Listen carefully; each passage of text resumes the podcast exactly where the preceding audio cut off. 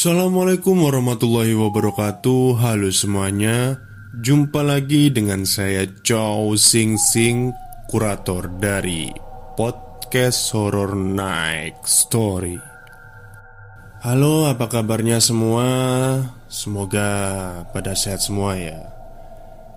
Dan seperti malam biasanya Pada malam hari ini Saya kembali dan akan menceritakan sebuah kisah mistis untuk kalian semua. Kisah mistis kali ini datang dari seseorang yang mengirim saya email. Namanya Mas Bromo Cora.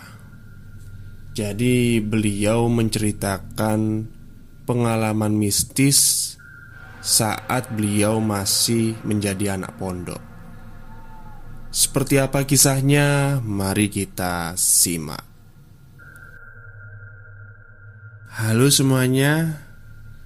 Mungkin cerita ini agak mirip dengan yang sering kita lihat-lihat di film. Tapi ini real dan terjadi pada diri saya. Kejadian ini terjadi di tahun 2008 Waktu saya masih menjadi pelajar pondok pesantren Salafiyah di daerah selatan Banten, tepatnya di Baya. Lokasi pesantren saya ini agak dekat dengan pantai selatan dan daerahnya juga berbatasan langsung dengan hutan belantara. Keseharian saya agak berbeda dengan kebanyakan santri atau pelajar lainnya di saat santri yang lain sedang ikut rutinitas mengaji yang bisa 6-8 kali Saya hanya ikut tiga kali jadwal pengajiannya di pondok. Dikarenakan memang saya ini pemalas. Pada suatu hari Saya mendengar ada pengumuman yang meninggal di desa itu. Di desa tempat saya mondok itu Pengumuman itu terdengar sangat jelas. Karena komplek ponpes saya ini Dekat dengan musala desa. Kala itu setiap santri diwajibkan ikut menyolatkan jenazah. Dan waktu itu karena bekal atau uang saya agak berkurang Maka mau tidak mau Saya harus ikut menyolatkannya. Soalnya lumayan suka ada amplop solawatannya. Tiba saat sore hari menjelang maghrib, di saat santri lain sedang sibuk mengaji, saya malah lebih sering nongkrong di warung kopi milik Bi Ero, yang kebetulan lokasi warungnya di pinggir jalan. Tapi ketika saya sedang menikmati satu gelas kopi yang hangat, saya dikagetkan dengan suara perempuan yang agak sedikit parau. Sepertinya sangat lelah. Perempuan itu memanggil Bi Ero. Bi, Bi, ada pisang nggak? Sontak, Bi Ero kaget karena dia sendiri baru melihat perempuan itu. Perempuan itu hendak membeli pisang untuk anaknya yang baru lahir katanya. Lantas Biero menanyakan di mana rumah perempuan itu. Dan perempuan itu pun menunjuk ke arah hutan Yang dikenal agak seram. Keesokan harinya Di waktu yang sama Perempuan itu datang lagi. Dan seperti biasa membelikan pisang untuk anaknya, hingga sampai di mana aku dan Bi Ero merasa penasaran dengan perempuan ini.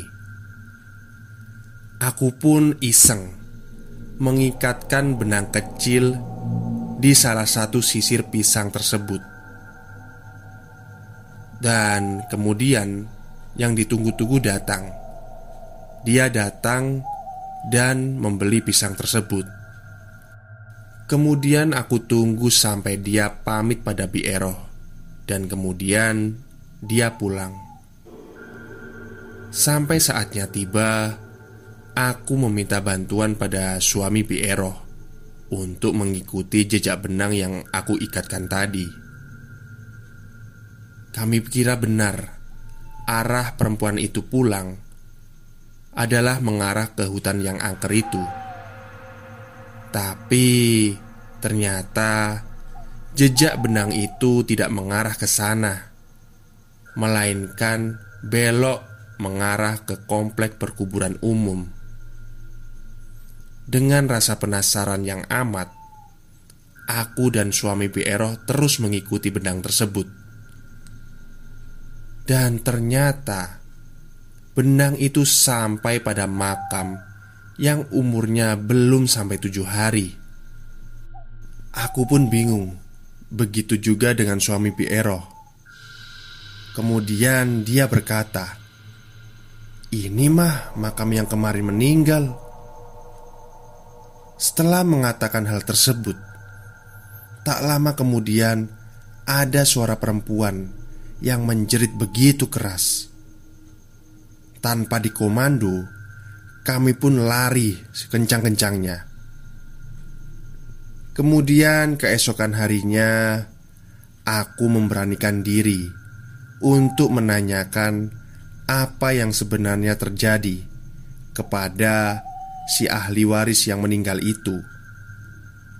Dan benar saja, katanya si perempuan itu ternyata meninggal dalam hamil. Dan di waktu yang lain, suami Bi Eroh juga menanyakan hal tersebut kepada kiai yang mengasuh di pondokku itu. Tanpa menunggu waktu lagi, warga pun diajak untuk menyaksikan penggalian makam perempuan tersebut. Dan benar saja, Ketika makam sudah dibongkar Ada janin yang berumur kira-kira tujuh bulan. Dan yang lebih mengagetkan lagi Di sebelah jasad janin itu Terdapat banyak sekali kulit pisang. Sekian cerita dari saya Dan ini benar saya alami. Terima kasih. Baik, terima kasih kepada Mas Bromo Cora yang sudah mengirimkan ceritanya pada Naik Story. Saya kira Mas Bromo Cora ini terlalu iseng ya. Sampai-sampai mengikatkan benang pada sisir karena apa? sangat penasaran pada seorang perempuan. Kalau saya sih saya biarkan aja ya. Mungkin bisa tanya-tanya pada orang gitu Tapi nggak apa-apa lah. Tanpa ada hal ini Cerita ini tidak akan ada gitu. Oke, terima kasih kepada Mas Bromocora ya atas ceritanya. Dan kepada semuanya pendengar setia Next Story, terima kasih sudah apa ya support saya selama ini meskipun saya sering uh, telat upload. Ya itu saja sih yang bisa saya sampaikan.